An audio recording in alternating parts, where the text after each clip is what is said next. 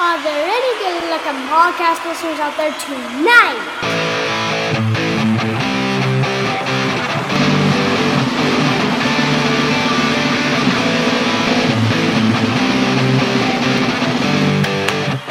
Hello and welcome to Soccer Noob Rockin' America featuring Person Noob. Hello. Yeah, that's my eleven-year-old daughter and co-host. Glad to have her along, part of what makes us special.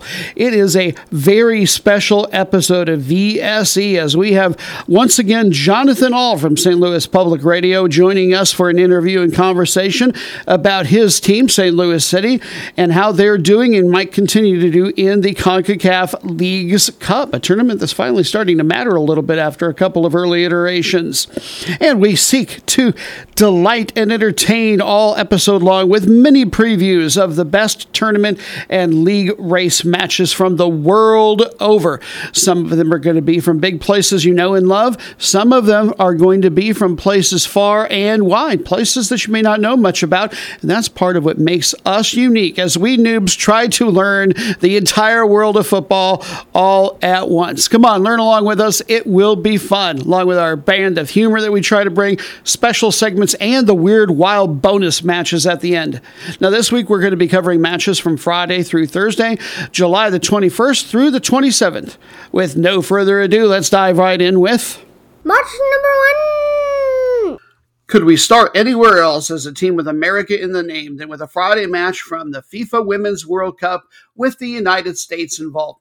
Now, this is going to be a little bit more for uh, newer or burgeoning fans. The event is being held in both New Zealand and Australia. They're co-hosting. thirty-two teams have qualified from the six continental confederations to take part. They've been divided into groups of four. They're going to play a single round robin there down under. The top two from each will advance.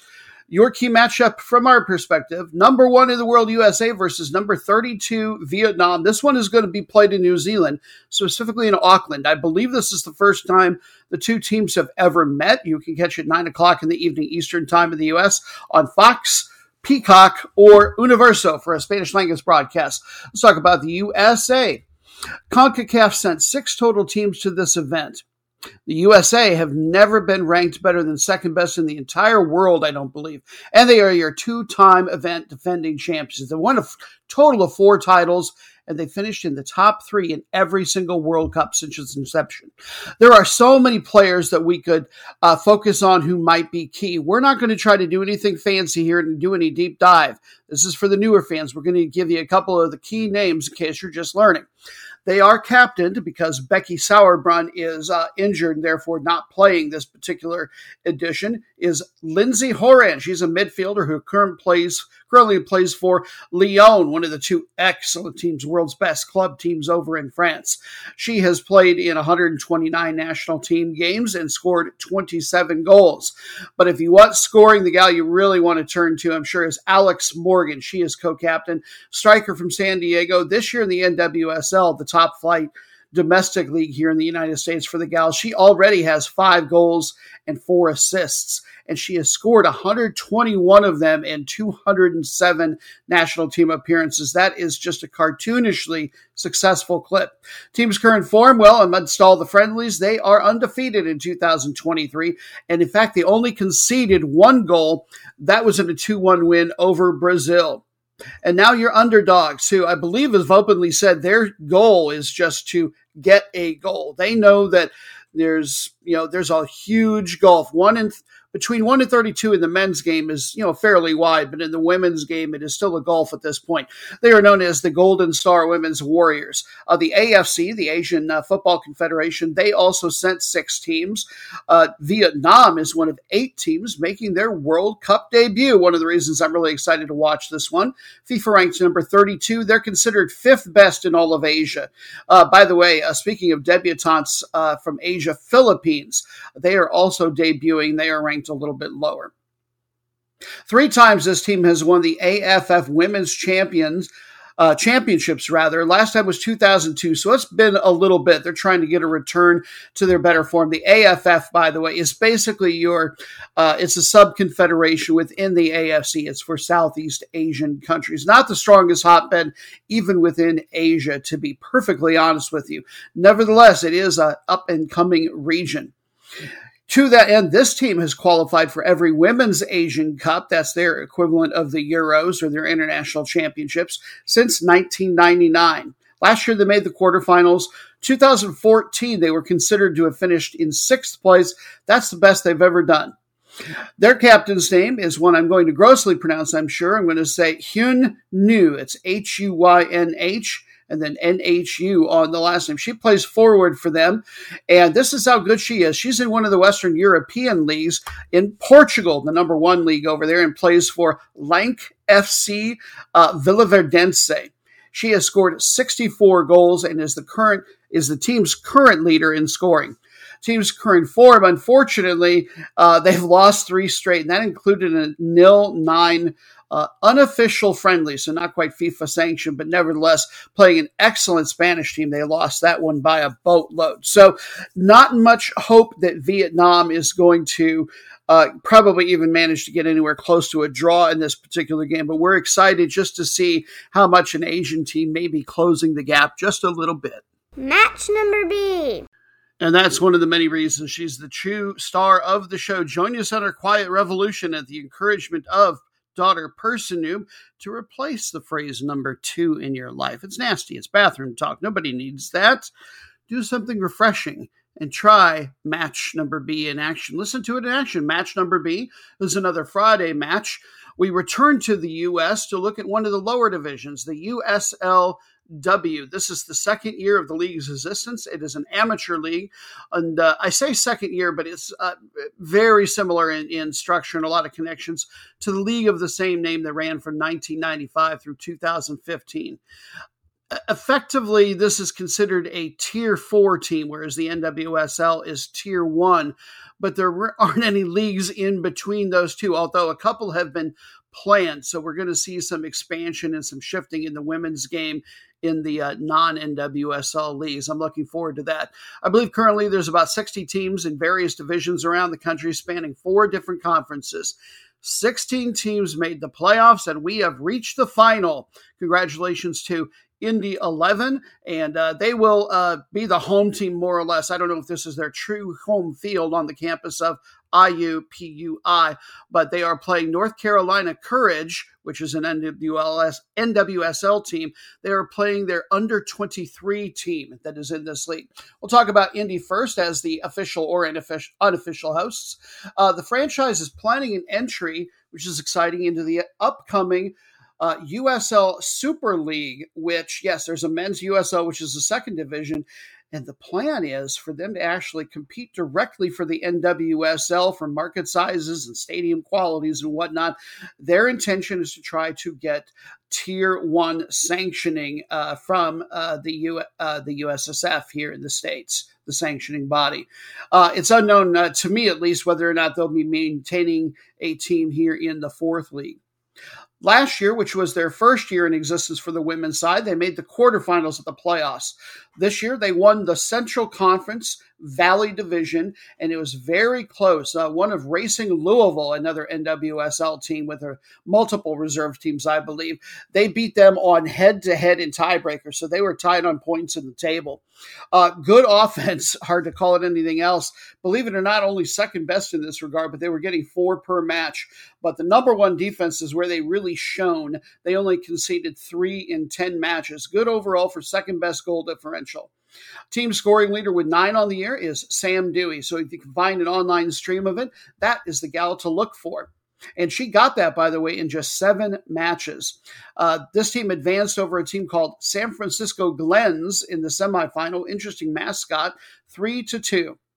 And now, I don't have a lot about the Courage Reserve team. Again, this is a reserve team of the N W S L squad.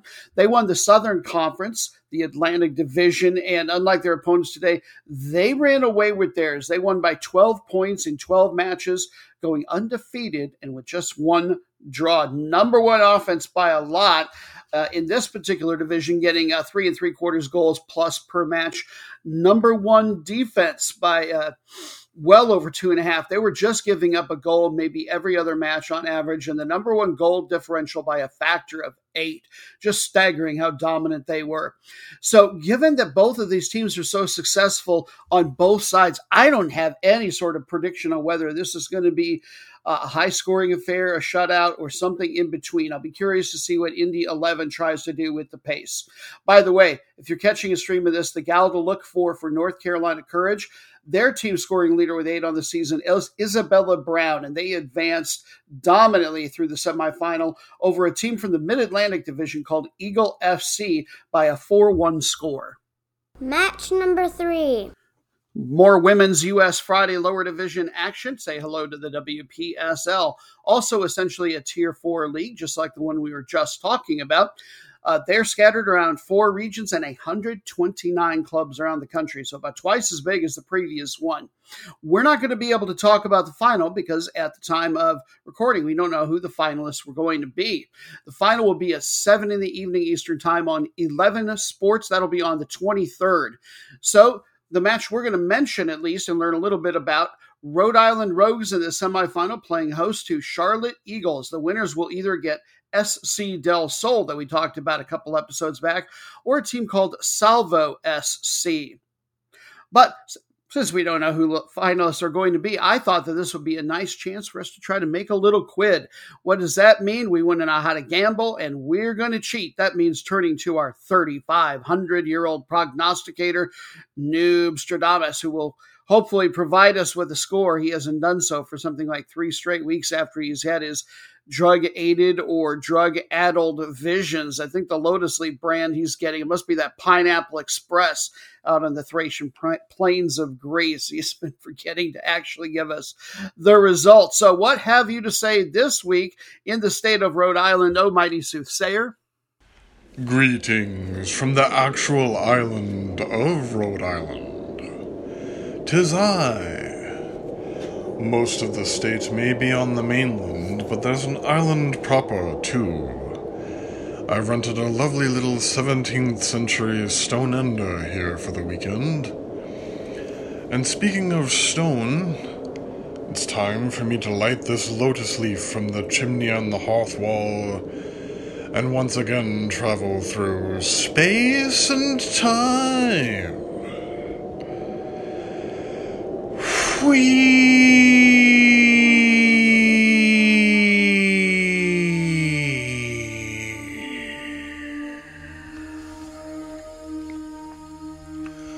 Darkness turns to light in the vision. I awake in a massive clearing near a small Newport colonial church. seventeenth century, or not much later. I know because a temporary stage is being built before me, but not for me. The Puritans and other colonials eschewed instrumental music in the church from their early days here.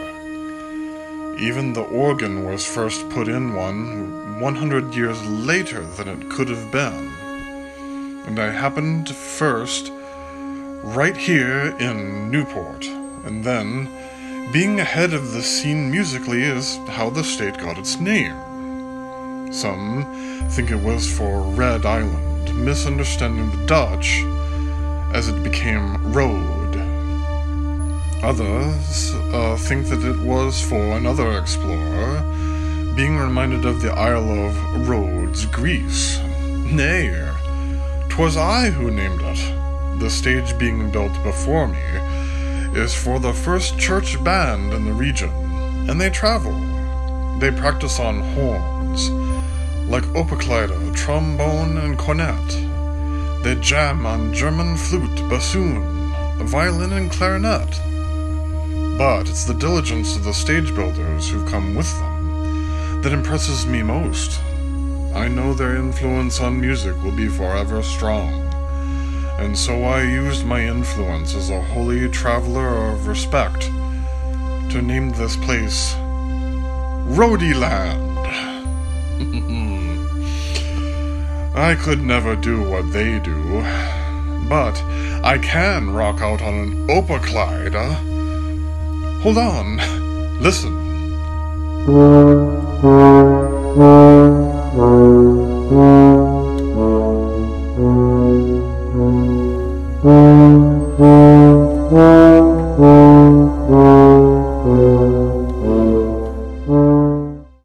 Doggone it, that's a month straight. Is anybody else going to talk to this guy? I.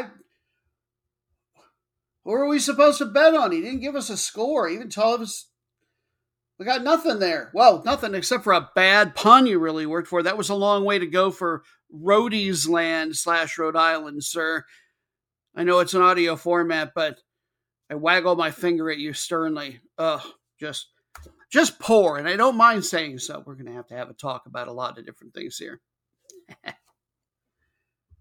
Match number four. On into Saturday, we march, and we're going to pivot over to the men's side of the ball. The second division, I mentioned earlier, the U S L Championship for the guys. Eastern and Western conferences make up this league. The top eight of the twelve in each conference will move on to the playoffs. They're uh, a fair bit over halfway through the season. Your key matchup from the East, number three, Charleston Battery versus number one, Pittsburgh Riverhounds. Now, we always like to talk about stakes in this show. It's obvious that both of these teams are going to be making the playoffs short of an absolute, utter collapse for either of them, but you still want to stay in the top four, so that's a, a little bit precarious for Charleston. That way you get to host at least one playoff home game. The series between these two has been very even, quite the rivalry burgeoning here. Uh, Charleston Battery have had the slight edge with a six nine and five record, but Pittsburgh won when they played earlier this season two nil at their place. Can Charleston turn it around on their home turf? You can find out with your own eyes, seven thirty in the evening Eastern Time on E S P N plus. Charlotte Battery, they will be hosting this at Patriots Point Soccer Complex, which seats about five thousand. It's on the College of Charleston campus. A little bit better known for their basketball, I believe. Uh, two thousand eight, they were in the U S Open Cup, our country's F A Cup, and were runners-up. That's a really rare thing for a non-Major League Soccer team to get so far. They've only won one U S L title. That was back in two thousand twelve. Last year, well, let's just say it wasn't their year. We're not going to make it too ugly. They finished in last place in the East. This year, the offense has been much improved. Uh, they're third best in that regard. It's not really a high-scoring conference. That's uh, they're getting a little bit under one and a half goals per match. The defense has actually been a little bit below average. They're conceding as many as they give up. Their goal differential is just about zero. That is tied for number four in the league. I think they need to get at least a point here at home to uh, solidly maintain their chances of staying in the top four. Key match. Key players to look for. Tied for number one in assists in the entire league with five is Fidel Barajas. Just seventeen years old. He's going to be a lot of fun to watch on Saturday. Plays winger for them when you're looking for him. He's also got a couple of goals. Uh, he was born in the U S, interestingly, uh, but repped for the youth national team in Mexico, but now he's officially with the U S. I believe he's made a handful of appearances.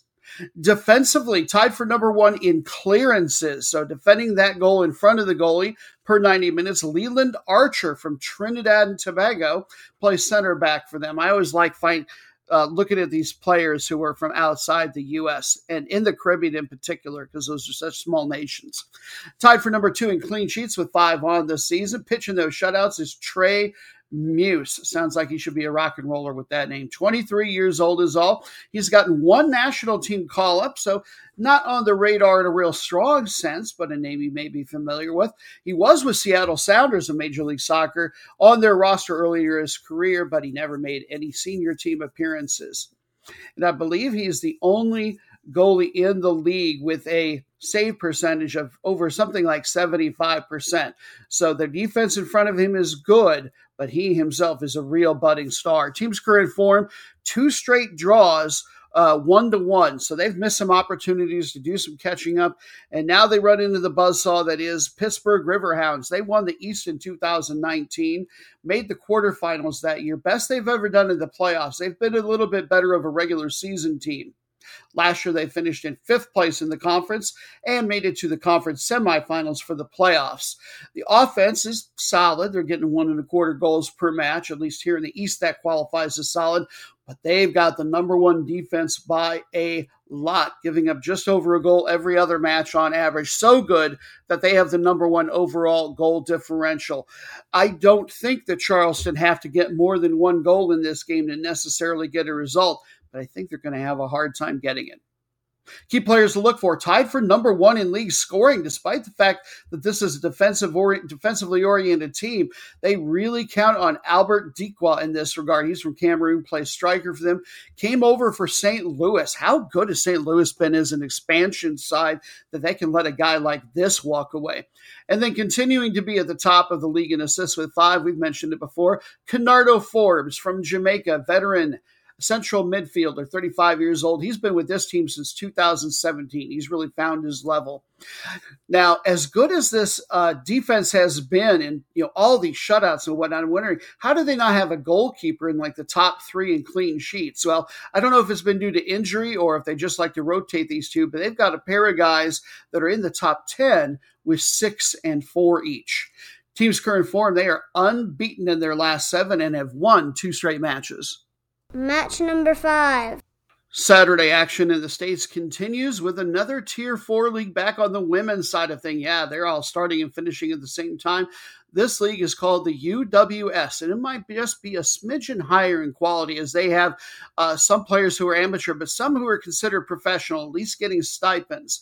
Now, the championship is going to be Sunday in Santa Clarita, California, but that's the only team that I know at time of recording was going to be one of the finalists. Uh, they had a little bit of an easier path in that uh, because they don't want to tax any of the teams too hard in terms of uh, travel and time-wise.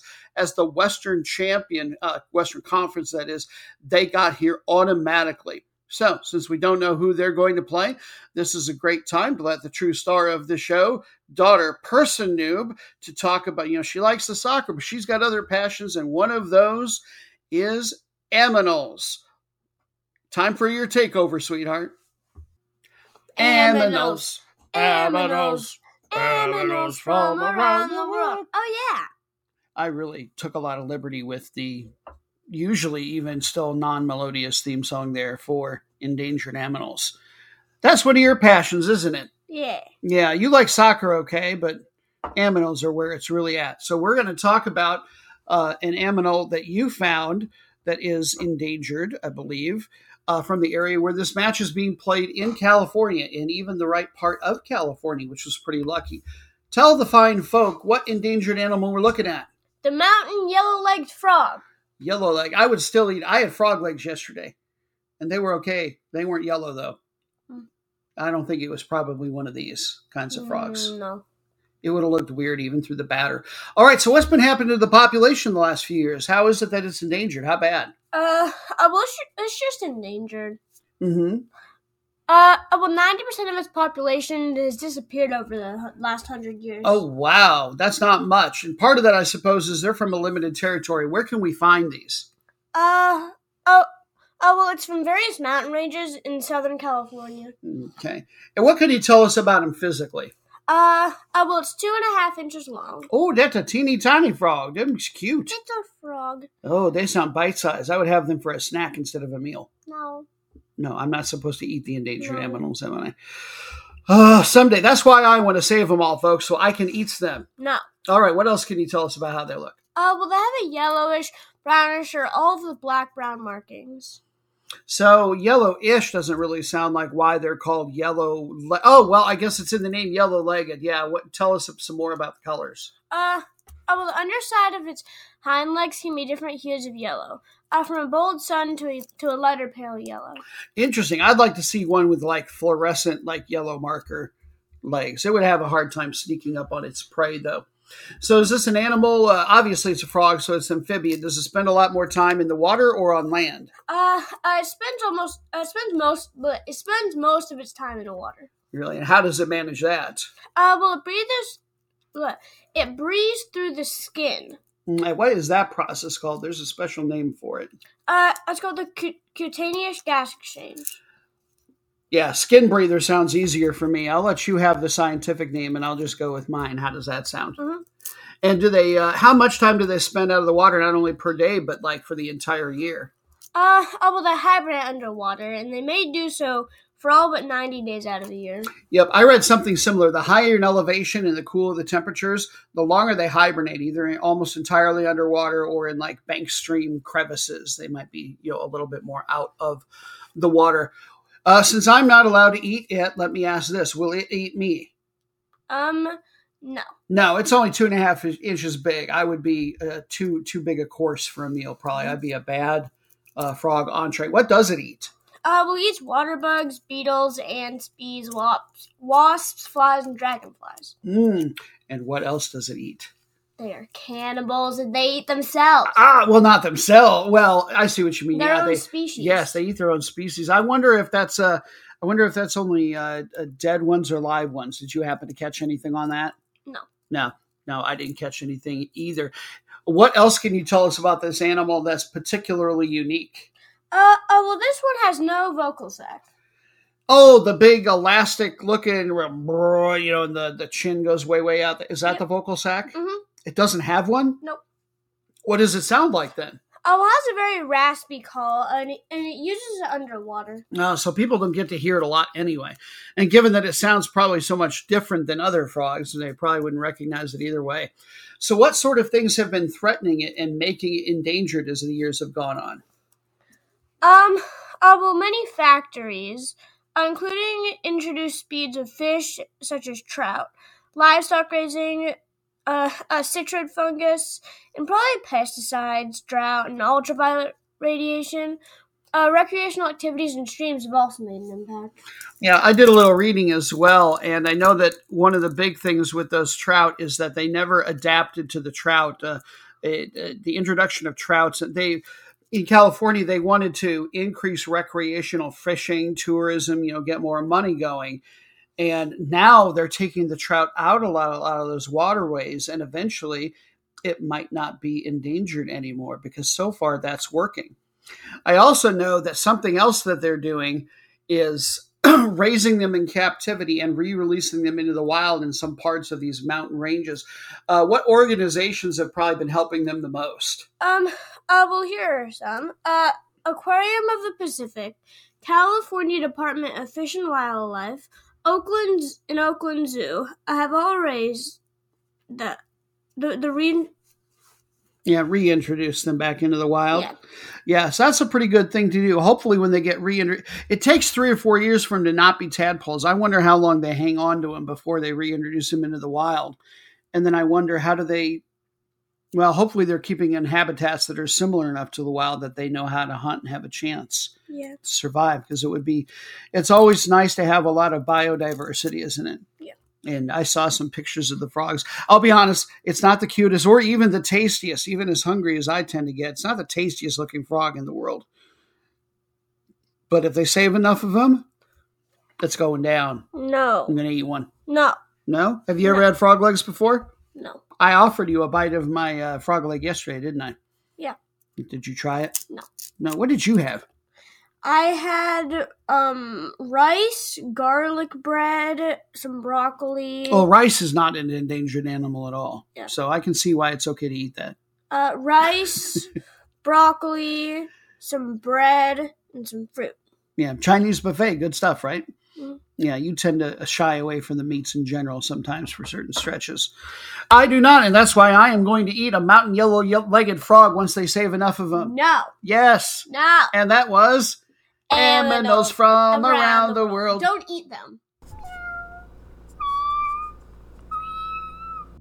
I'm glad to hear Kitty is sounding so well after having a bladder stone removed last week, and apparently he is finally coming down from his pain medications, or maybe it's because he's still on them, but that sounder means that he is craving a recap of last week's matches, and he shall have it.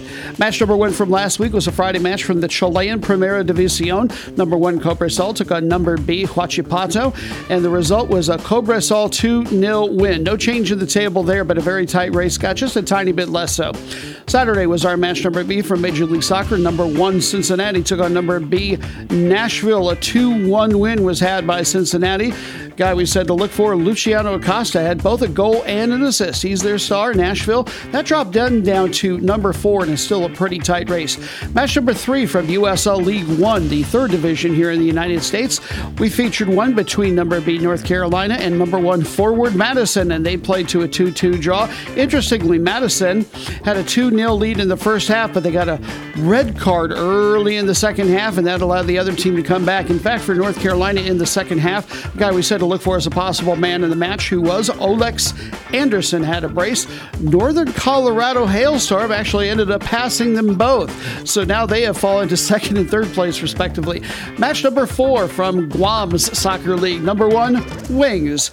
They hosted number B, B O G Strikers, and for some reason now the match isn't even listed, so I'm not sure if that got postponed, canceled, or what exactly happened. It's Guam. Sometimes the information isn't super reliable. I have found some of those places. Sunday match number five from the CONCACAF Gold Cup final, Mexico versus Panama. Mexico eked out a one nil win. Congratulations to the victors and the title holders. Now, Tuesday match number six from the UEFA Champions League first qualifying round, second leg of the home and away two-legged tie. Bredablik, we're still on their bandwagon out of Iceland. They played Shamrock Rovers and followed up on their leg one success, which was a nil one road win, with a two one win. That means they win on aggregate, and they are the first ever preliminary round club to advance advance to the second qualifying round. Thursday match number seven, uh, the Women's World Cup gets a start. We feature Nigeria versus Canada. They played to a nil nil draw to the surprise of many. Nigeria was able to keep up, even though they're the biggest African power. There's seen to be a gap between them and much of the rest of the world. Canadian Christine Sinclair, their all-time superstar, she had a wait a week late penalty kick saved, so that was too bad. Match number eight from CONMEBOL's Copa Sudamericana, round of thirty-two, second leg of the home and away two-legged tie. Audax Italiano and Nublense were scheduled to play, but now that list, that match is listed as a Friday match, so we don't know the time, uh, we don't know the score, rather, at the time of recording. Match number nine from the UEFA Europa Conference League, first qualifying round, second leg of the home and away two-legged tie between Neiman Grodno of Belarus and Vaduz of Liechtenstein, and they played to a one one draw. That means that the Belarusian side advanced three two on aggregate. Match number ten from the Macau F A Cup final. We had Benfica and Monte Carlo, the second and third best teams from the league, playing off for their only chance probably at an international berth in the A F C. They played to a two two draw in regular time and change, and then it was Monte Carlo, your favorites, getting a four one decisive penalty kick victory. Your route of the week. Uh, by the way, bonus matches with explanations coming later, was a Wednesday match between first place Al Ahly and number eighteen last place Ras El Hudud out of the Egyptian Premier League, and they played to a surprising one one draw. Not so much of a uh, rout waiting to happen there after all, as it turned out. Then your most meaningless match in the world. We revisited Macau, their top flight, the Primera Divisão. Number five, Ka-I took on number six, Loon Lok, and it was Loon Lok getting, there's a little bit of gap in the table between the top half and the bottom half, and yet it was Loon Lok, the, the lower team, getting a nil six win. That was your route of the week, I suppose, and they got enough goal differential there that they actually ended up switching positions with that team. And then finally, your match of disappointed was a Saturday match from League One Ontario in Canada.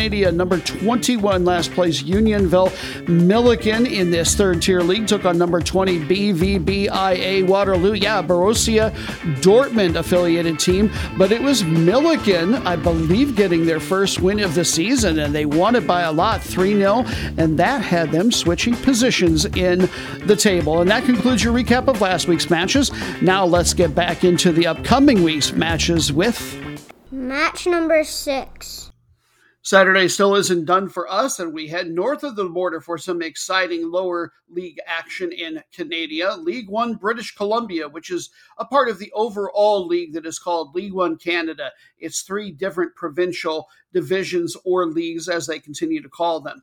Only eight teams in this particular one, so it is the regular season champions that will be qualifying for the next Canadian Championship, or F A Cup. The other two leagues, Ontario and Quebec, are much larger, and they have playoffs to help determine that.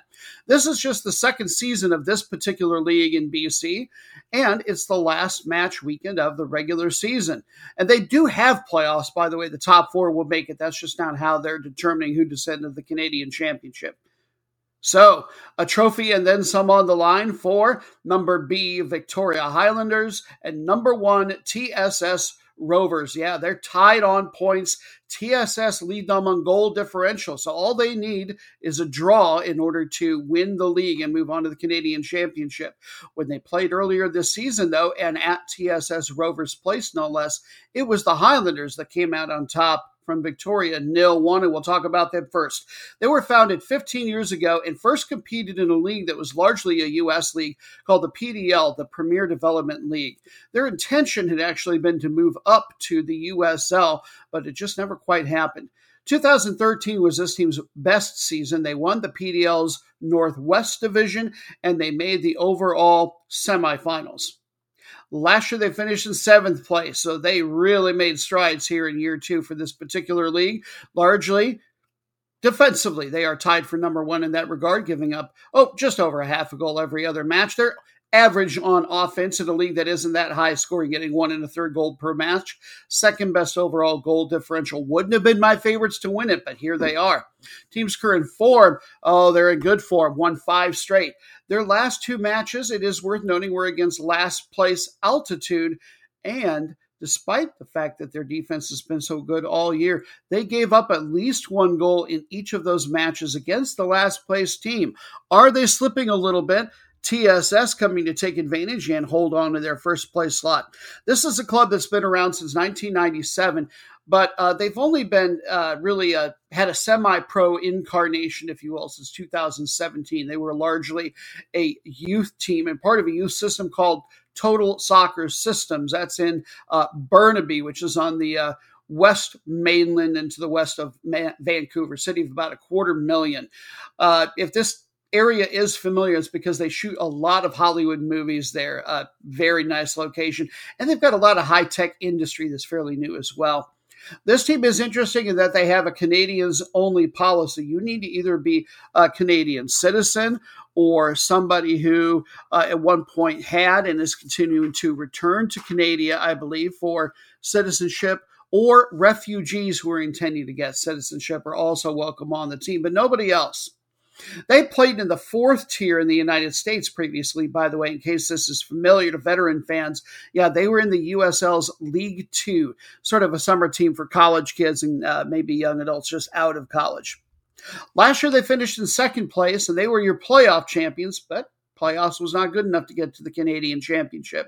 This year, yeah, they're number one for a reason, number or a couple of reasons. Number one on offense, getting over two and a third goals per match, and tied for number one on defense. Their goal differential has been twice as good as anybody else's. I'm not really worried about them on the road, and I would be willing to bet they'll win this within the regular ninety minutes. Team's current form, seven one and oh in their last eight. They've won four straight, and they are not scared of the road because their last four wins all came away from home. Match number seven.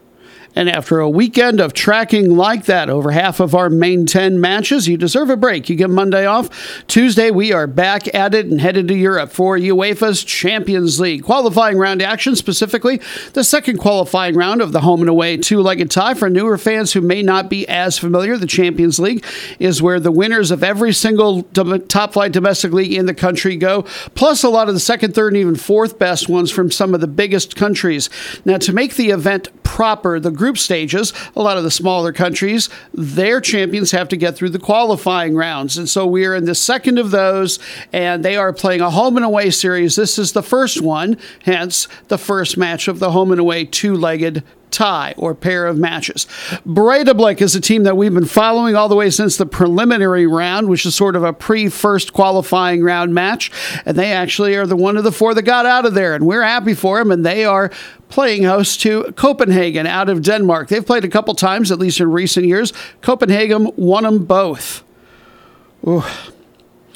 But I'll tell you what, even after that Monday break, I must have uh, I must have flat out forgotten to eat because I am famished. So you know what? This is a great time to take a culture break. And by culture break, while we sometimes talk about art or architecture or folklore or goodness knows what else, it is usually food. That's the kind of host I am. And today we're going to talk about one from Denmark, since we did one fairly recently from Iceland as we've been following Bredablik. So the traditional dish that I found from there was one I was only vaguely familiar with and not in specific. This is a product that is very popular. popular all throughout uh, far northern and Arctic Europe called toscaron, or you might know it simply in English as cod roe, fish eggs. Yeah, now this is not caviar. Want to make sure I point that out. That specifically refers to sturgeon fish eggs. Now, more than that, those always tend to need to be cured or salted and then packed. That is not the case when it comes to the white gold, as they call it, that is cod roe. Whether you're talking about the hard version, which is the unfertilized eggs, and by the way, if you're getting them poached, you're going to buy them in the sack, and that is how you are going to poach them. Yeah, sack, the anatomical one, S A C. Or soft roe, which is the sperm. Yeah, feeling grossed out yet? Both apparently are eaten over there.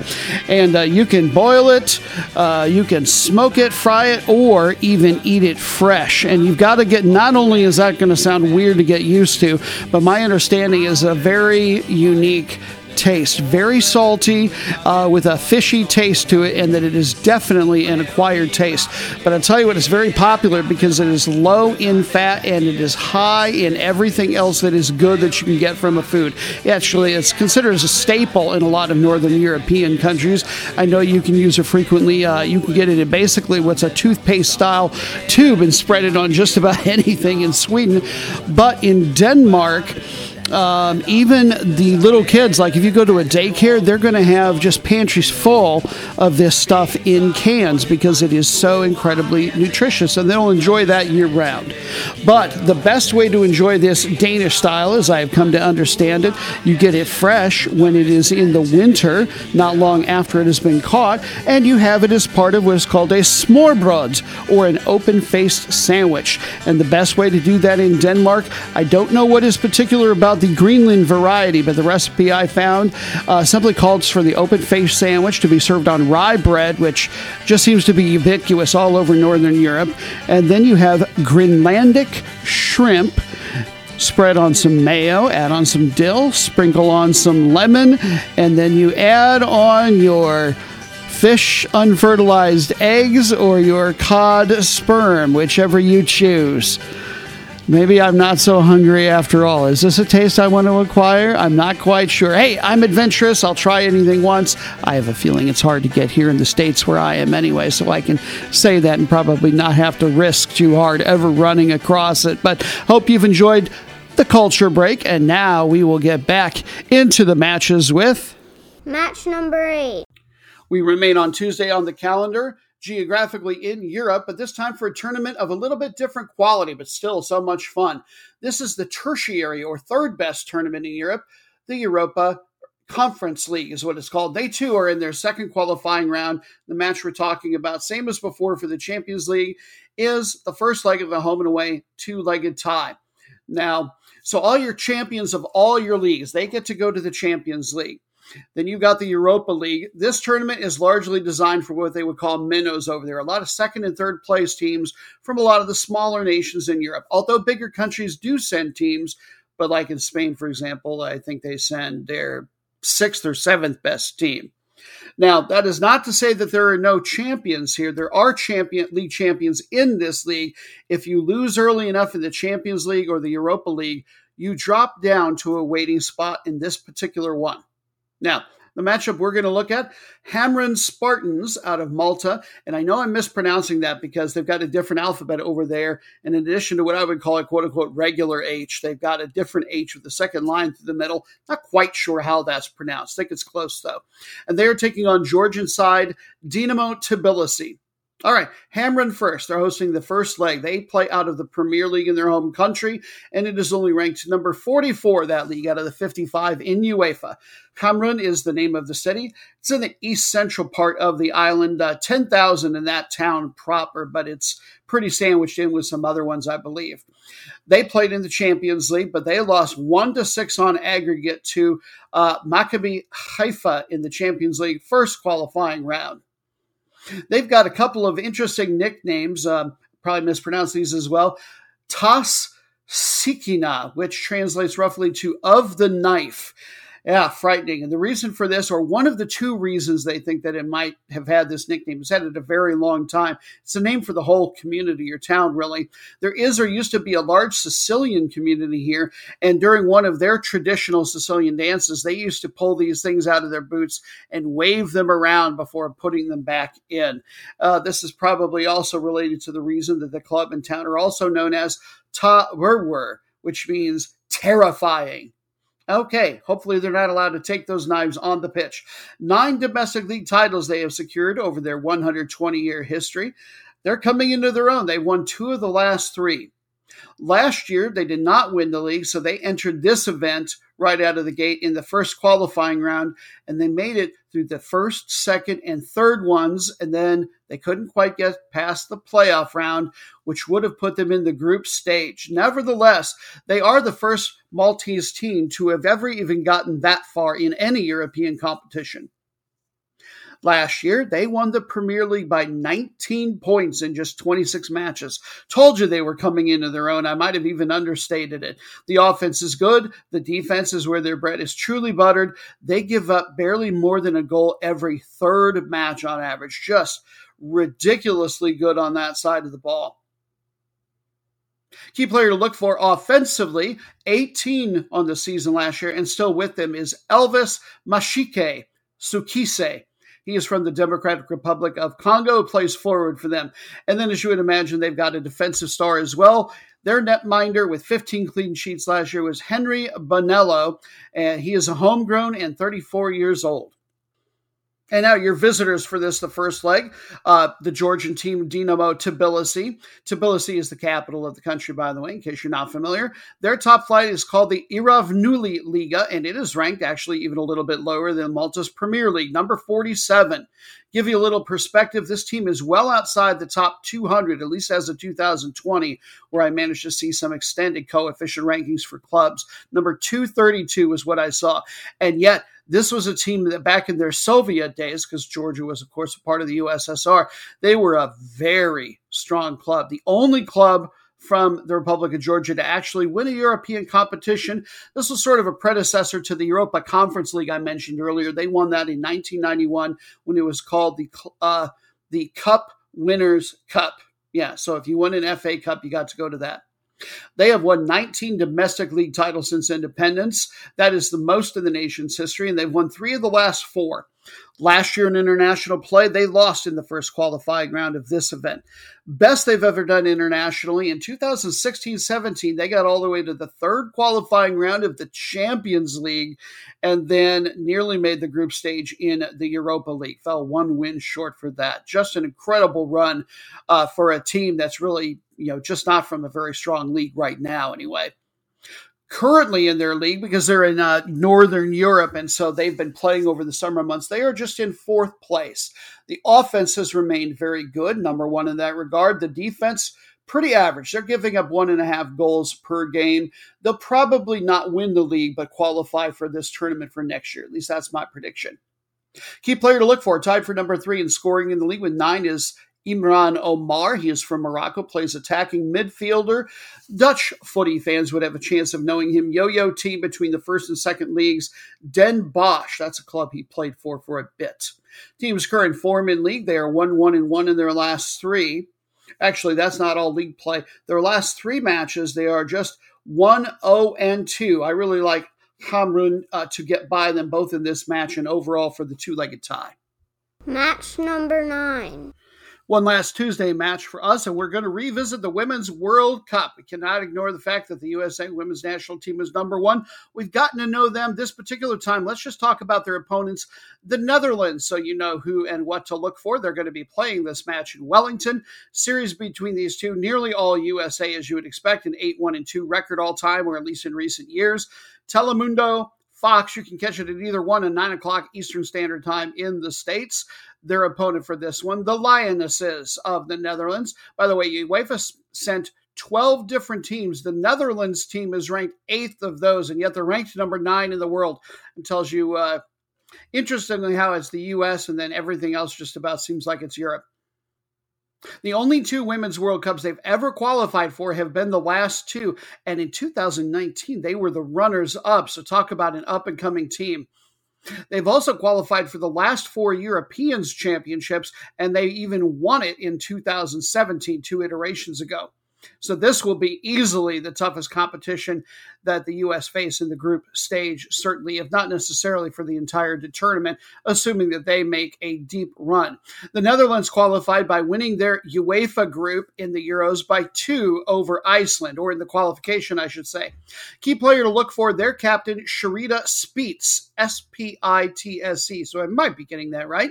Midfielder, veteran, thirty-three years old. I love a club that I saw that she spent her uh, youth with. She came up with a club called W Sneek, S N E E K, but still pretty neat. Uh, she is currently in her home country and playing for Ajax for her club ball. She has over two hundred national team appearances to her credit, forty-three goals in those. She is the all-time most capped player in the country's history, and by a spread of over twenty-five percent, really. The best scorer of all time is still on their team. I don't know, given her age, how many minutes she'll be playing, and if she is still a true force to be reckoned with. I suspect so. Talking about uh, Viviane uh, Miedema. She is a forward who currently plays for Arsenal. She has scored close-ish to a goal per appearance in international play. Just ridiculous. ninety-five she has netted in one hundred fifty team uh, appearances for the national side. Uh, she is known for being very versatile, but mostly just calm and killer in front of the goal. She never rushes anything. She knows what she's about. Team's current form, they are three and two in two thousand twenty-three, albeit all of those matches were in friendlies. And match number ten, we're done. Finally! Yes, finally, daughter dearest, but don't worry, we still have our three super cool, unique bonus matches coming up. But for our last main match, number ten, we return to the States for the CONCACAF Leagues Cup. Previously just sort of a glorified exhibition, but now it's a tournament with some real stakes in hand, and we'll get into that in our interview uh, with Jonathan Ahl from Saint Louis Public Radio shortly. Yeah, he's our uh, he's our Saint Louis City guy. We're going to talk about their match versus Club de America from Liga M X. I'll tell you a little bit about the tournament. It exclusively involves teams from Major League Soccer and Liga M X. And this year, for the first time, it is all the teams. This is the third ever edition of this tournament. Uh, first time they've ever done all the teams. They and Canada are both listed as official hosts this particular time. Uh, the two thousand twenty-two M L S Cup winner and better of last year's two-stage champions from Liga M X, they got to go straight to the round of thirty-two. The other forty-five teams have been divided into groups of three, out of which the top two will advance out of a two-match single round robin. The champion of this event will go to the two thousand twenty-four CONCACAF Champions Cup, formerly League, and get to start in the round of sixteen. The second and third place finishers will also get to go to that same tournament, albeit one round earlier. So they've really, you know, it used to be an exhibition, and now it really matters. Uh, the current format is interesting. The winner gets three points. That's what you would expect. But if the match goes to penalty kicks, which will happen immediately after ninety minutes, no extra periods, the winners will then get two points, and the losers will get one point. So no one point apiece each for draws. So let's get into the interview with Jonathan Ahl of Saint Louis Public Radio. And we are so appreciative that Jonathan can join us once again, again today. Jonathan, how are you? I am still stinging from Saint Louis City's abysmal performance against Columbus um, in the first round um, of the uh, of the Leagues Cup, but uh, I'll get over it.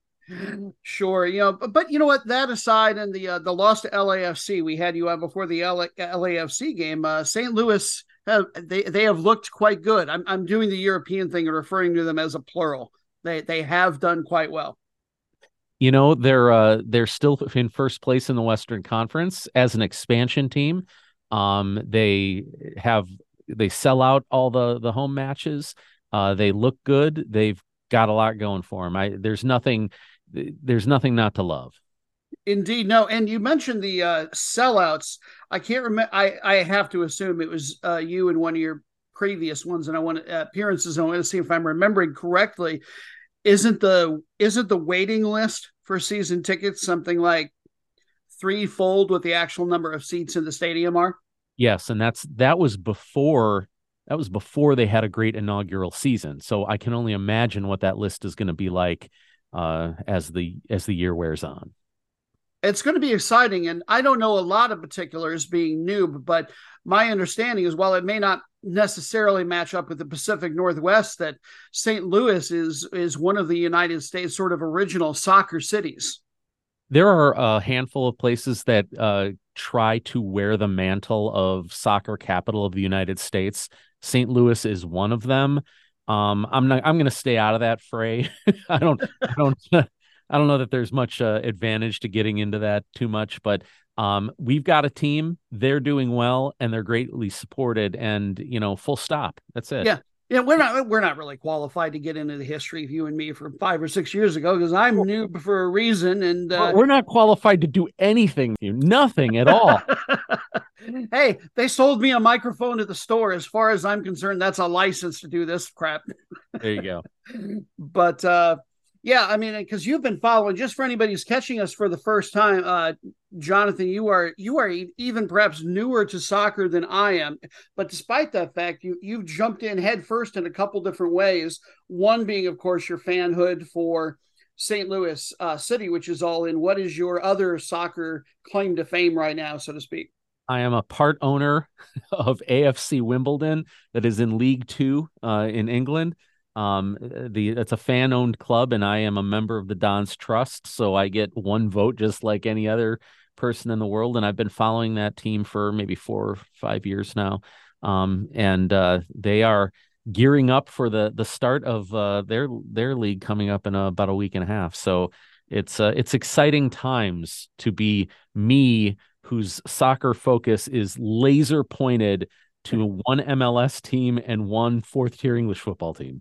Yes, listeners, I, I inadvertently, when I was thinking about doing an Austin team, an Austin game from this tournament for a variety of reasons, I inadvertently uh, I inadvertently messaged Jonathan saying that we were going to talk about uh, Austin F C and, uh, oh gosh, who is it they're playing Juarez. now? And Juarez, Juarez. Yeah. you you were you were taking it like a champ, but had to ask the questions. So, you know, so I'm going to have to learn about a team I don't know about yet. I was like, what? Oh, no, we're going to no, we're going to stick with Saint Louis. We do it.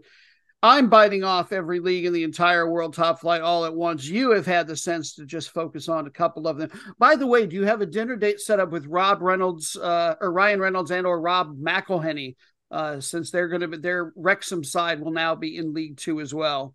You, you know, I got to tell you that that for all of the worldwide uh, fandom about Wrexham, the the hatred for them among everyone else is is so palpable. I mean, you know, I, I don't want to go too far down this rabbit hole, but, you know, the thing about Wrexham that has granted worldwide attention is that there's this down on their luck city that has a football team that's also been down on its luck for a while, that they almost lost, that was barely hanging on, and someone came in and gave them a boost. Well, while that is a great story in many ways, there are dozens of teams in England and Wales and Scotland that say, well, why not us? Why weren't we the chosen ones to get this influx of Hollywood money? Because the, the story of Wrexham and its team, sadly, you know, up until when Ryan Reynolds and Rob McElhenney took over, the, the the story of the team was sadly not that different than many other teams that uh, that were down on their luck. Um, but, you know, we play them twice, and we play them in the second game this year. Um, so I think that uh, beating Wrexham uh, would be would be huge for A F C Wimbledon, and I think that uh, it would go a long way to make people feel good about the season. Yeah, maybe a little bit better. I know they weren't the most popular uh, when they were in the, the most popular club when they were in the National League, because while it was a down-on-your-luck story, not only did they get the Hollywood money, there was a lot of it. They very much uh, became the New York Yankees, or at least Boston Red Sox, you know, more or less overnight in terms of budget. I don't think that they'll. Oh, it's no, it's worse than that. It's worse than that because you got to remember that most of the teams in National Conference are part-time. That those those players are part-time players. But Wrexham and Notts County, they were they were paying. Yeah, that's the other one I was going to mention. Yeah, they were paying full-time. So, I mean, imagine it, it's it's worse than just a Yankees budget. It's more like uh, you know, fielding uh, a pro a, a group of pro players and then bringing them to a you know a, a Saturday night beer league uh, and. And letting them loose, it, not, it, not always going to go well. Yeah. I was surprised they didn't win the uh, win the league in the first year, but maybe they planned it that way to make a little bit better drama for uh, season two of Welcome to Wrexham. Oh no, oh no, they didn't. They it, that cost Reynolds and McElhinney at least uh, a couple million pounds extra to not get up in one year. So I don't. I don't oh well, you know that might be something to McElhinney since he's merely T V. You know he's not he's rich, not wealthy. I don't think Rob, I don't think uh, Reynolds probably minded overly. I don't probably. think he had to move any money around. Although you know, watching the way that those guys just felt the pain when Wrexham didn't do it. I mean, I, I don't think they were faking it. No, I no, I don't either. Truth be told, but it was more fun to try to goad them. You know. A little bit. All right. Well, let's shift over back to this side of the pond. And I'm curious, as somebody who is uh, so, you know, who, who is so like me, relatively new, how familiar are you with the tournament that we're talking about, the Leagues Cup? Absolutely not. I mean, this is, so this is our second uh, cup this year, and I'd never heard of it. I had to research it. I had to research the format. And I'll tell you something, I, I, this is a thing that happens in uh, in every soccer league in the world. Is clubs have to decide, do you care about the cups, and and when do you start caring about them? And and I think that that at least from my perspective, looking at City S C, at least in their inaugural year, they don't really care. And I don't want to make it sound like they're intentionally, you know, letting it. letting these games go. But, you know, when they played Columbus in their first uh, uh, group game, they did not start their two best players who were healthy and ready to go. Uh, Roman Berkey, the goalkeeper, uh, who's really more like a brick wall than he is like a keeper. Uh, and Tim Parker, uh, defender, who's also scored a few times. Uh, he was the other M L S All-Star from Saint Louis. So they sat both of their best two players. I don't think you do that if you think this is a match we really want to win. I mean, no, probably and, not. And that's, and that's understandable, but go on. And looking at social media, the number of fans who are saying, just get out of the cup as quickly as possible. Our next M L S game is on August twentieth. Yao Klaus should be back by then. So let's just get out of this cup nonsense and take our three weeks off. And, and, you know, and really use that to train, get Klaus up to, to being fit and hit the rest of the season hard. That, that, that, that idea is out there. Oh, sure. And that's not uncommon for cups in general. I mean, you, I remember, I think two seasons ago, for example, Liverpool in the, uh, not in the F A Cup, but in the Leagues Cup or in their, in their League Cup, they don't have an S on it over there. They, in most of the countries in Europe have a, a overall tertiary tournament. I mean, a lot of those teams will play youth. You know, they'll play a lot of reserves. They'll call up a lot of people, not even use their actual bench until they get to maybe the semifinals. They're not worried about that trophy at all. Liverpool two years ago, I believe it was, famously to one of their teams, I think it was a quarterfinal. They sent like an under They sent an under twenty-three team, or they sent an, an actual academy team, and Jurgen Klopp didn't even go with them. They actually let their, you know, they not only sent that, that entire team, they sent that coaching staff. So exactly. You've got to manage your schedules. You've got to manage your players. You know, uh, that, that happens all the time. And anyone who is a fan of the game outside of just the M L S, they shouldn't be surprised by this. Um, and, and really, in your inaugural year, you know, making a deep run into a cup nobody had heard of, has heard of, eh, not nearly the priority as uh, having a really good finish uh, in M L S. Yeah. Uh, now, you know, if, I will say if Saint Louis were not, if they were doing a more traditional, you know, having a more traditional expansion season and not doing particularly well, then it might be worth throwing uh, a lot of eggs into the League's Cup basket, because it, for those who are unfamiliar, by the way, uh, the League's Cup has only existed for a couple of iterations. It's been a glorified exhibition. It is something more than that now, in that there are actual, uh, I was going to say CONCACAF Champions League berths at play, but they now call that the CONCACAF Champions Cup as of this year. But they're, they've officially made this thing matter. Teams that make deep enough runs will get to go. So this is going to matter to some Major League Soccer teams. It's so fascinating that Saint Louis isn't one of them, since they're still in first place in the West.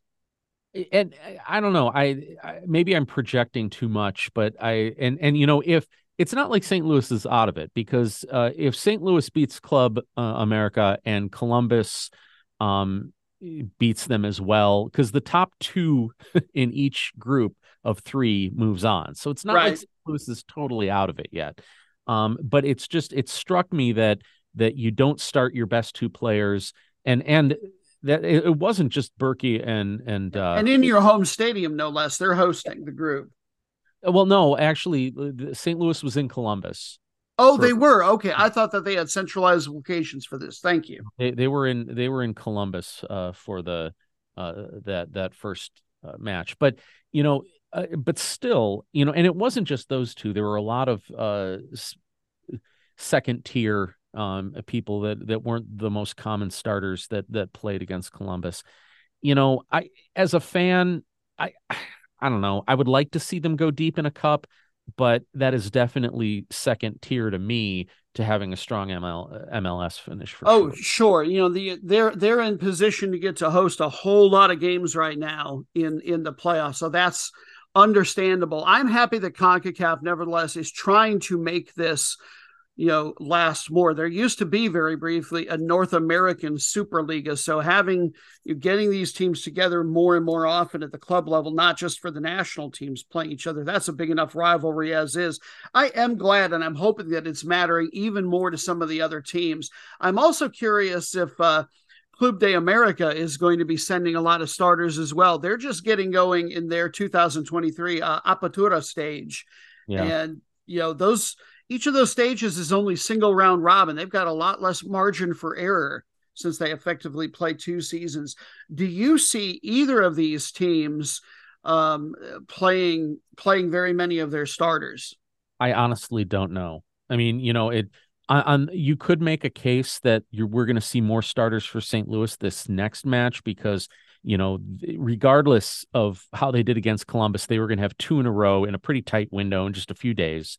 Um, and, and so maybe they just decided to rest more starters and uh, in, in the first one, and they'll bring more of them in the second one.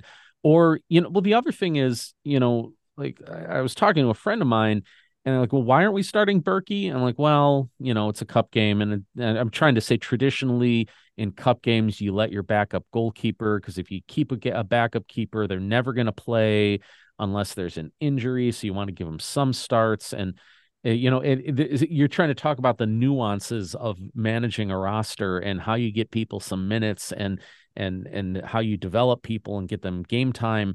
Um, and, and inevitably you end up looking at, well, these are some throwaway games.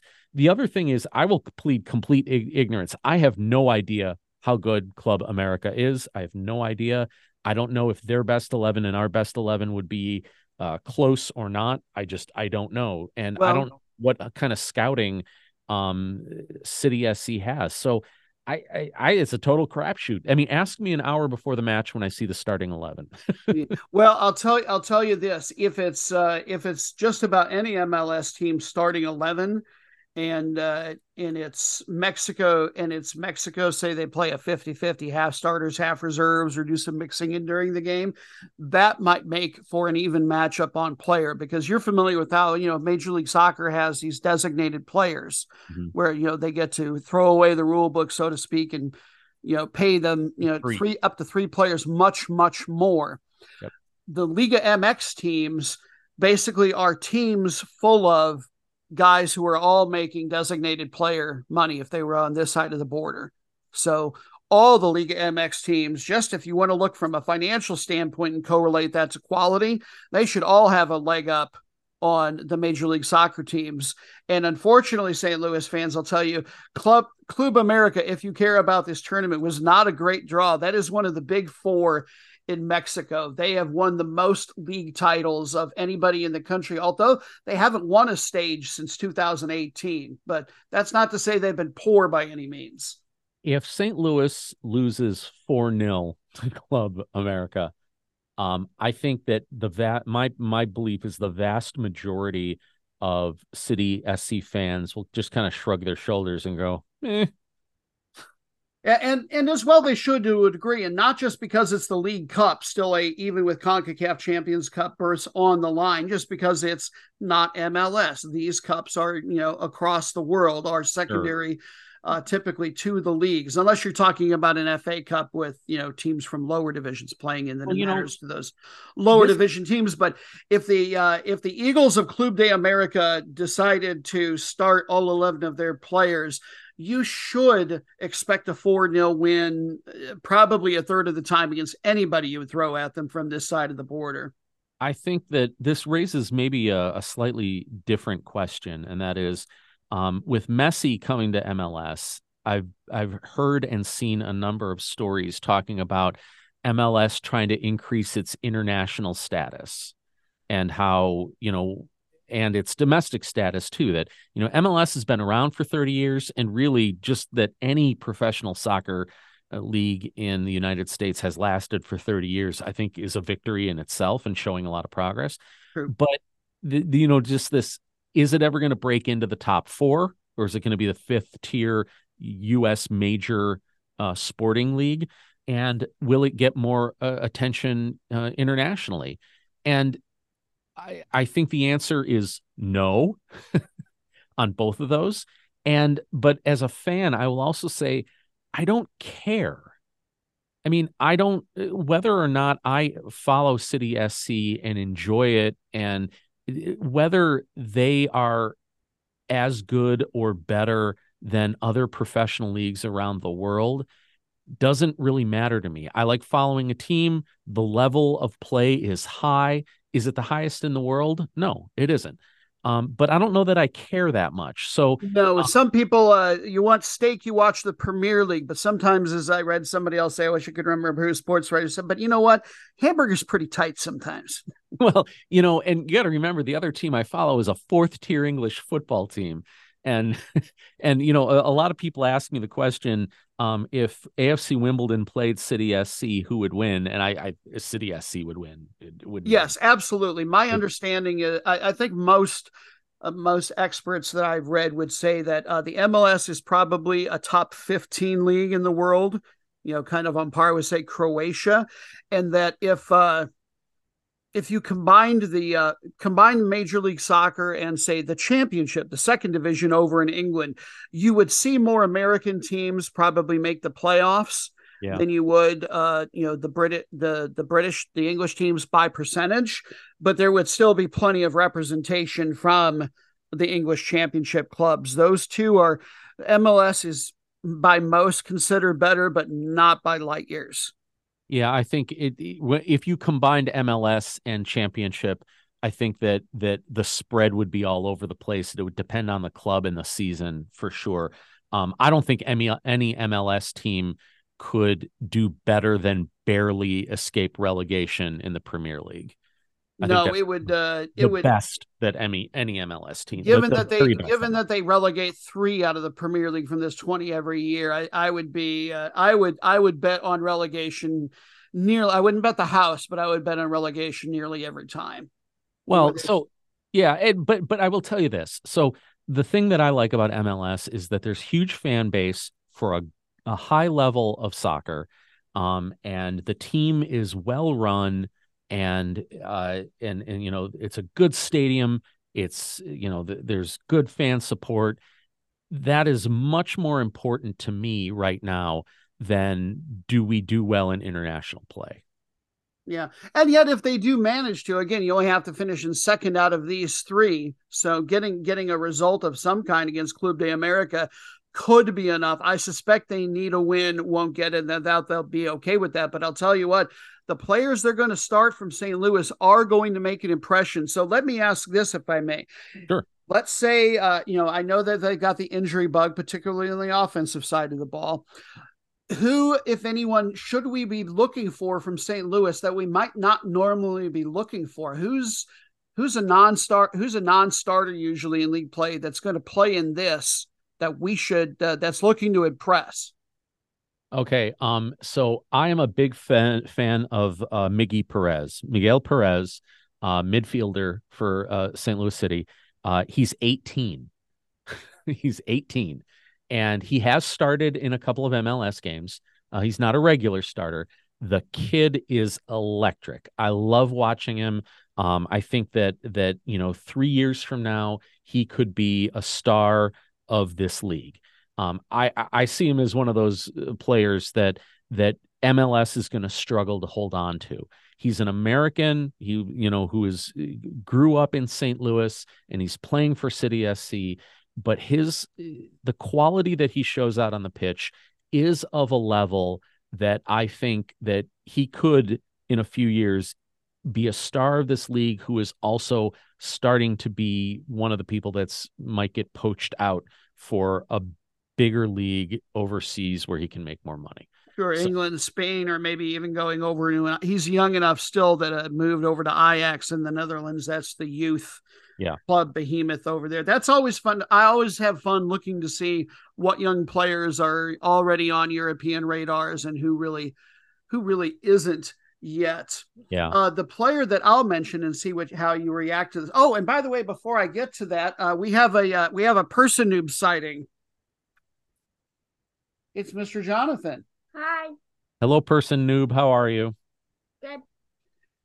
We're talking about CONCACAF League and Saint Louis City and Club de America. Do you have any expertise that you wish to add? No. No? Do you have, who are you going to root for, Saint Louis City or the Mexican side, Club de America? Mexican. Oh, no. Oh. We're going to have a rumble. Uh, you know what? I person noob's probably on the right side of history, I hate to say.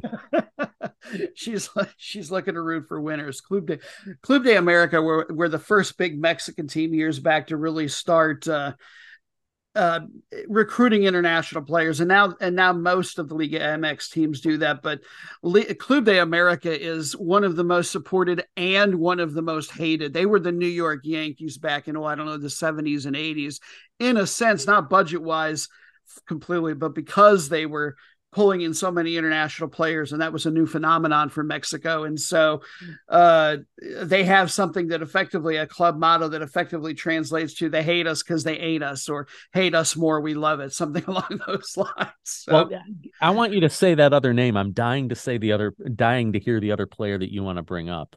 Oh, yes. Uh, I did, I was doing a little research, and he is third best right now in the league in expected assists per ninety, and he's played a little bit more the last few matches. I don't know if he played against Columbus. I'm going to mispronounce it. Aziel Jackson. Yeah, he's, you know, he's starting eleven now. I mean, he did not start um, against Columbus, but I think Jackson is one of your uh, one of the best. He he should be starting every week. I, I don't, he's another youngster, twenty-one years old, in an attacking yes. midfielder role for a first place team. And, you know, I, I, I don't know how much this should play into our fandom, but dude's got hair. I mean, he's just got this crazy, crazy head of hair on him that is just so much fun to watch. Yeah. That, I don't know if his hair is in t- is by design or, or if it's not, oh. but that was one of the first things I noticed when I saw a profile photo as well.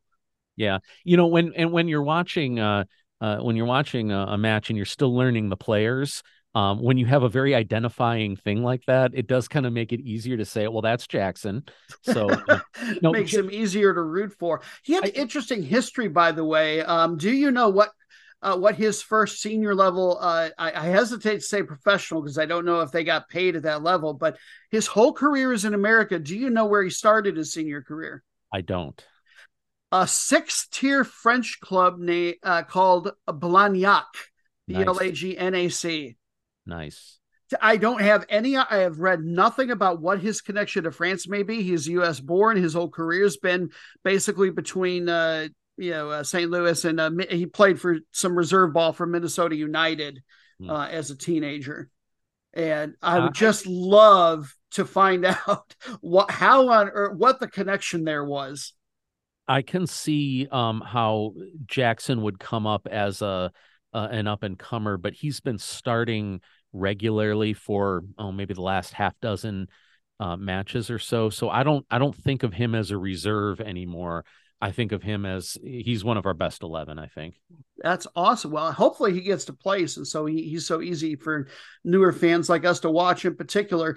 Um, not that he is uh, an up and comer by any means, but the other name I want to bring up, because so many shows just don't, you know, they talk about the strikers, but they don't talk about some of these other guys. Uh, what, somebody who's really been impressing me is uh, Celio uh, Pompeu from Brazil, yeah. plays winger for them. Although he hasn't been playing a lot, nearly as many minutes lately. Is he falling out of favor with the club? You know, I feel like Celio's been kind of streaky. You know, he's one of those, he's one of those players that, you know, you, you watch him and he has a great game and you're thinking, wow, this is really great. And then the next game, they never call his name. And he's just, he doesn't, he's, he just feels like he's not around anymore. I think yeah. that, that it's really interesting. City has like, you know, they've got their superstars, you know, and then they've got, Uh, they've got this really wide swath of people who are kind of all in the middle, and he's one of them. I'm I'm less high on him than I am on other players, but you know, I uh, I don't know. He's no I, Miggy Perez. I think that's fair to say. Well, I mean, he's better. He's probably better than Miggy Perez right now, but I I feel like Miggy's got more um, upside potential, and he's a more uh, you know exciting player that I'm looking towards the future. Um, but, you know, but who knows? I, you know, I think that, that one of the things we have to remember is the M L S season is absolutely brutal compared to every other top tier, uh, uh, league in the nation because of the travel that's involved. Oh yeah. And, you know, and, and the fact that they play through the summer months, they play through the heat, they play in the most difficult, hot conditions, um, all year round. And during the during those summer months. So I think that that that as we get into August, September, um, M L S players who are in their first M L S season, or, you know, we're, you learn a lot about them. And and it's very possible that he's the kind of guy that could really shine at the end. And I'm just underestimating him at this point. I don't know. The thing that I noticed statistically about Pompeu is that he's uh, he's tied for second best in possessions won in the final third per ninety minutes. Now, that's a really specific one, but that's why I was a little bit surprised to see that his his play has been uh, ticking down lately in terms of minutes, because I would figure with, you know, uh, you know, Klaus, you know, and, uh, oh gosh, I'm uh, Lewin. Leuven. Uh, yeah, Edward, Edward Leuven. Yeah. Uh, with those, with guys like those injured, a guy that can win He's the back, ball though. back in their own offensive zone, and, and you know, so potentially, you know, it's like offensive rebounds in basketball. I would figure that his ability to do that right now would be absolutely critical, but apparently well, not. Well, but it, it, I think that's more a function on uh, tactic and shape that Bradley Carnell has been using for City S C. Is that that if you have two up front, um, then then uh, Pompeu's impact is lessened than when they were using one up front. Because like when it was just Klaus up front, then I think that that you had more uh, you had more obligation on the wingers to play further up and to be more involved in the offense. But since Klaus went down, they've really been doing more two up front. Uh, usually Giacchini, uh, Adeniran, uh, Rasmus Alm has been playing a lot uh, up front, but they've been doing two up front and then putting someone in kind of that number ten position. And then the, the, the, the midfield wingers are playing back more. So that may be where, why his, why he isn't playing as much, because in that role, there may be better options if you're playing your midfielders back more. Um, and, and I don't know what's the, what tactic and form Uh, City's going to do when Klaus is back. I don't know if they're going to go back to just one up front, or whether they're going to try to pair him with Giacchini or Adeniran, or do some kind of combination. Oh, City S C also just, they also signed a new striker, a guy from the Icelandic national team whose name I cannot pronounce. Um, but he was just signed. So well, that got... narrows it down to every player over there. But but but now they've got another option up front. So I doubt they're only going to do one up front. I think they're probably looking for midfielders who are more back a little bit more. I think they're going to do more of a kind of a, a four three one two type format or a, a four four two diamond kind of thing. Um, in which case the, the you're not going to have as much of an attacking attacking wingers, I think. I am curious. Do you happen to know what club they got him from? I don't. Okay. I was just, I'm mostly curious if he was also playing in the uh, Besta D L in the uh, top flight in uh, Iceland, or if he was with a, a bigger league somewhere else in, uh, or, uh, in Europe, or I suppose even you know, potentially Asia would be the other realistic okay, so option. But I, I, I, I'm going to butcher this guy's name, and I apologize to all of the good people of Iceland. Nokvi Thorason, maybe? Nokvi Thorason, maybe? Yeah, um, it's good enough for me. Um, but, uh, you know, so he, uh, uh, Iceland's national team, um, a- according to Transfer Market, uh, the uh, the fee is in excess of six hundred thousand dollars U S. So, I mean, I think that is a, a pretty good, uh, a, a pretty good sign. Um, yeah, it doesn't sound like he's somebody who's playing in one of the uh, one of the big European leagues, but it definitely sounds like he's playing somewhere stronger than the uh, Icelandic top flight domestic league. If he's getting, you know, that far into six figures. Yeah. Um, he was playing with Beerschot V A. Oh, over in uh, Belgium. Belgium. Yes. He was in a yes, Belgium. I league. love that. That's one of my favorite.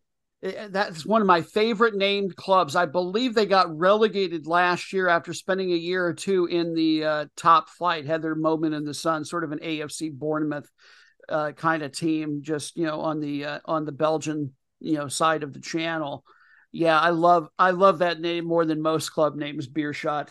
Okay. So it, it you know, I, I love it when you try to, when you look up what position somebody plays online, I, I just love how it, it's it's salad, man. You just get salad because when when he was introduced in um in Saint Louis, he was kind of described as a striker, but I've I'm also seeing him described as described as a left winger and an attacking midfielder. Um, oh, a lot of the, a lot of those guys, especially when you're in a league like Belgium's, he's probably a very very young fellow. I'm going to guess. You know, he's moving around, collecting, you know, collecting checks. Clubs are moving him around. So, you know, he's probably going to continue to play different positions for different clubs as he moves around. I, it'll be interesting to see how City S C uses him. He's on under contract. I think it was a three-year deal. So they want him around. Um, I'd be very interesting to see where they put him and how they use him for sure. I wonder uh, if they'll use him here in the League's Cup to give some of the starters, you know, a rest, or if he'll just, or if he's just going to be so new that that won't be realistic. I don't know. That's a good question. I mean, when they brought Adeniran back from loan, I think they plugged him to, into a game before he had even done any training with the side. So I'm not, you know, and bringing somebody back from loan is definitely different than uh, a new signing from overseas. Um, but yeah, they're uh, adjusting to more than a new club. That's a whole, that's a long way and a whole new culture. So, well, and City S C didn't pay, you know, six hundred thousand dollars for this guy to ride the pines. So I imagine he's going to get in there. It'll be fun to see if he gets to play against Club de America. That will probably be uh, uh, a little bit tougher competition, uh, no matter who they're starting than he is uh, used to over in the second division in uh, Belgium. That's not a, that's not a bad, you know, they're a top eight. Their their top flight is in the top eight over in Europe, I believe, but a second division is exactly that. All right, so normally we have two questions here at the end of the show. One of them we've uh, I always harass the guests to find out if we can be best friends. You've already set up that as long as I am uh, not a fan of um, the the club plying its trade in uh, I, I'm going to forget the exact phrasing. Milton Ke- the, the club currently plying its trade in Milton Keynes. Yes, indeed. As long as I'm not a fan of them, we got a shot. So uh, you could also to- you could also call them the franchise. The franchise. And uh, so the other question is: so given that you don't think Saint Louis is going to be doing starters, we're not sure if Club de America. Uh, apparently Person Noob is going with the Club de America side, but she's not here to give us an exact score prediction. What do you want to throw out for us just for fun? four one Club America, and City S C says, that's all right, we didn't want to win that anyway. Klaus, Klaus, Klaus, Klaus, and they're going to circle. they go, they go August. and have dinner at the same place, and uh, and go to have a drink at the same bars and breweries, no now, matter how it goes. Just to to tease this out a little bit, um, so their first game back in August will be the first game that I am in attendance in person. While the tickets oh. are outrageously expensive, an old friend of mine that I worked, uh, a colleague, uh, professional uh, friend that I knew in Springfield and Peoria um, years ago, has uh, season tickets in the supporter section. And he said, he saw me complaining on Twitter about how expensive the games were. And he said, come to a game. So we that... will enjoy getting you on again if we can, and getting an update either before or maybe even after the game, and see how your experience was. Jonathan Ahl of Saint Louis Public Radio, thank you so much for your time today. We appreciate all your insights and and your fun and humor and your co-learning the game with us. Noob it up. Bring forth the bonus matches.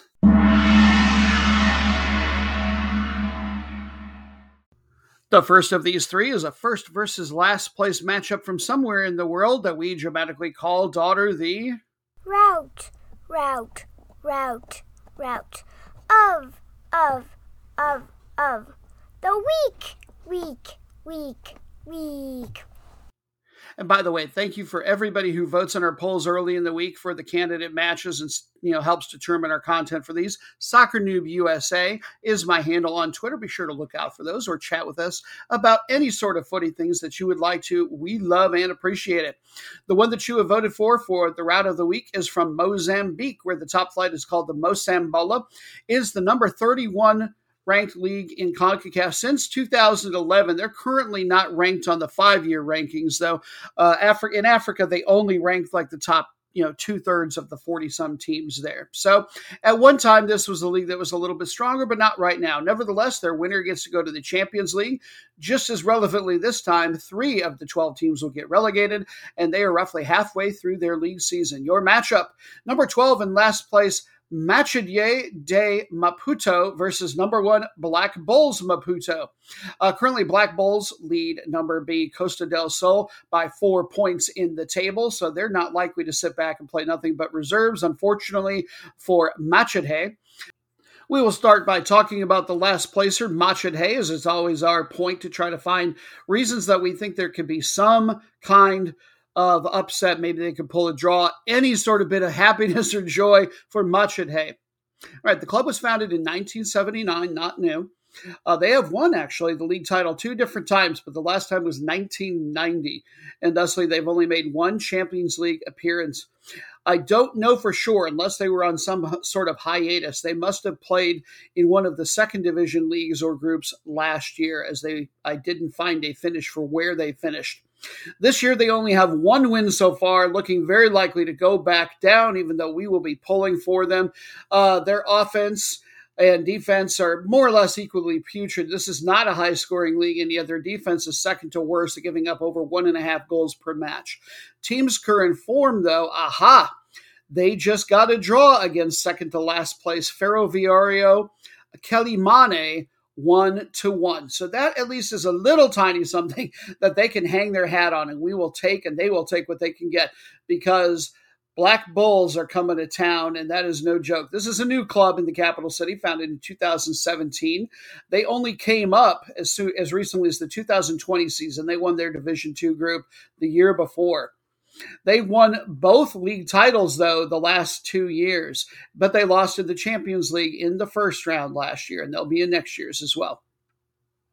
They've got the number one offense going, getting almost one and a half goals per match. Told you it wasn't a real high-scoring league, but they give up a fair bit under a goal every other match on average. Number one goal differential by a factor of better than two.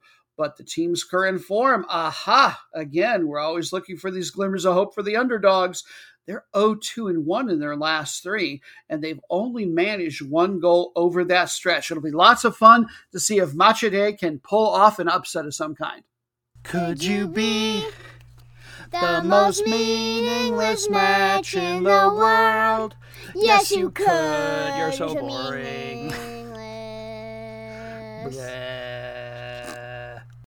We are delighted, so much so that we celebrate them in song, to be the only podcast out there, I'm sure, that chooses to shine a spotlight on two teams from anywhere in the world, top flight, smack dab in the middle of their standings. The most meaningless match in the world that you have voted for is from the Brunei Super League. They are tied with six other teams with having absolutely no coefficient ranking points whatsoever in Asia, so they are tied for the lowest ranked. And believe me, if they were playing internationally, it's a very small country, they probably wouldn't rise much at all above that. Nevertheless, the winner does get to go to an international tournament, but in Asia they do not go to the Champions League. They go to a thing called the A F C Cup, which is for smaller and less soccer advanced countries. They have to start in the qualifying round. There's no relegation out of the sixteen teams from this particular league.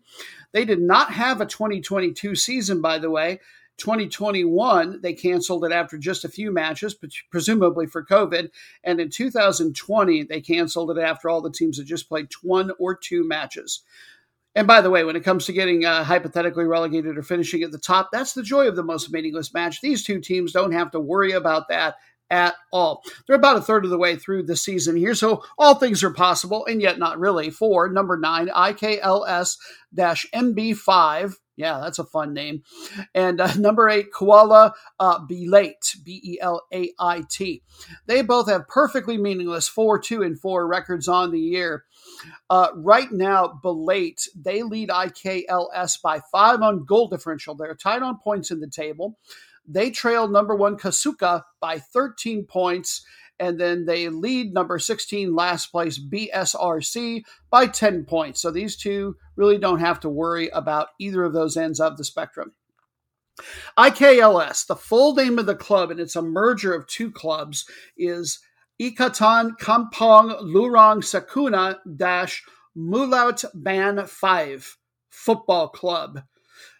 Yeah, I guess I can see why they went with the acronym. They are in what's called a mukim, or a sub-district, essentially, in the country, one of thirty-nine of Peramu.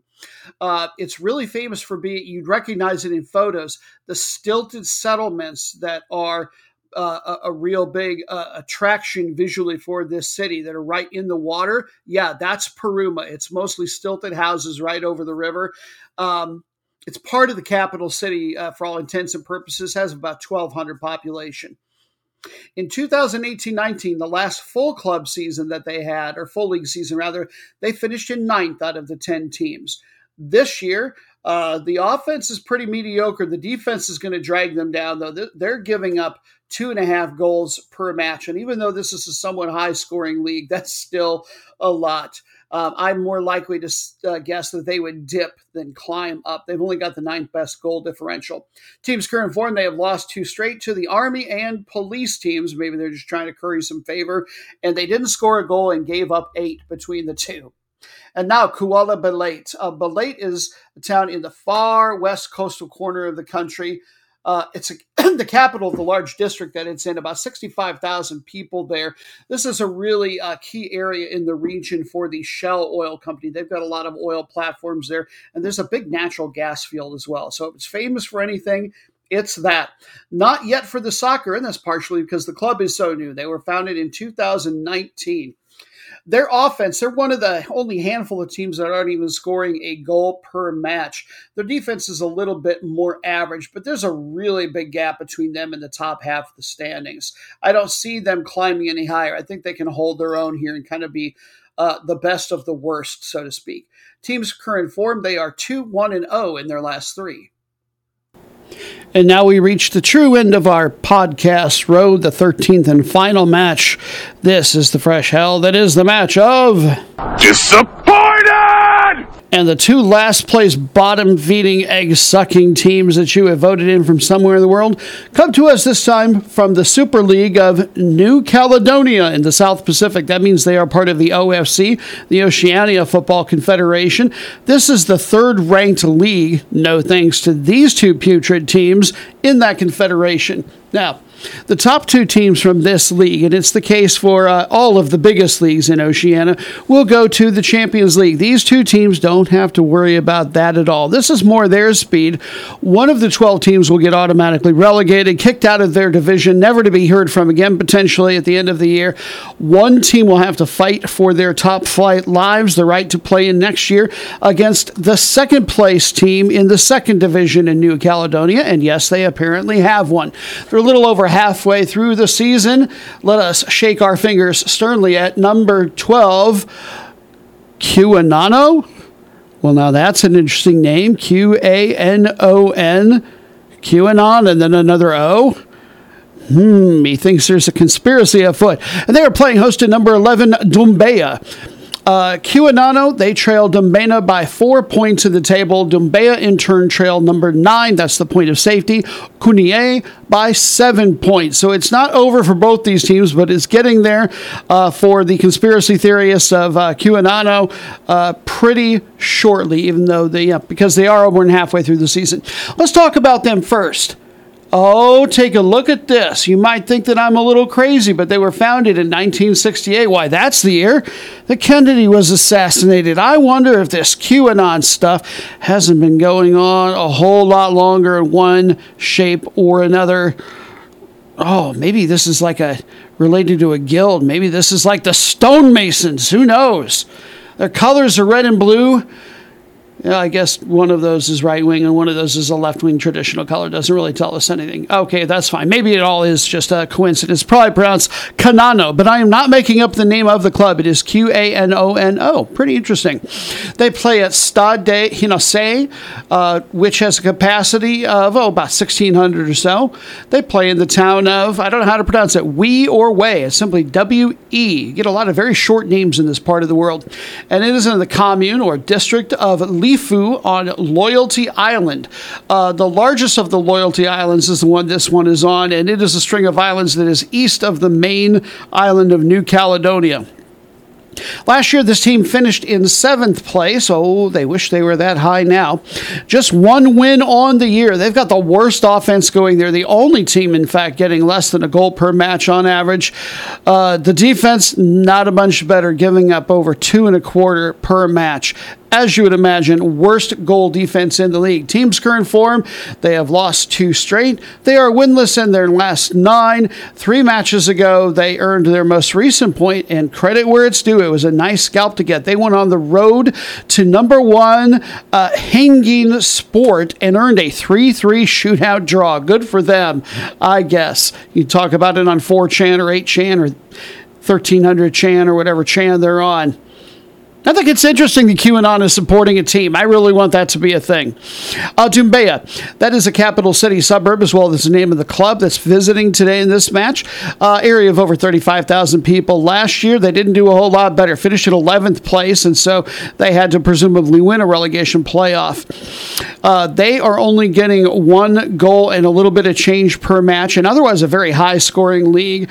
They are the ones in possession of the very worst defense, giving up two and a half goals per match. This is really going to be a case in this particular match of the movable force and the incredibly resistible object. Who will win? Probably somehow neither. I predict a scoreless draw as always. As far as uh, Dumbea's current form, they are in an oh one and five stretch that would belie that, where they have conceded, woof, fifteen goals. And so here, now that we have reached the end of the show, rather than wish them good luck and good fortune, as we do for all the other teams here in the show, we instead will shoo them away in our usual and much deserved bleak fashion. It was bad. It was awful. I was terrible. Get them away. Hey, boo. Boo.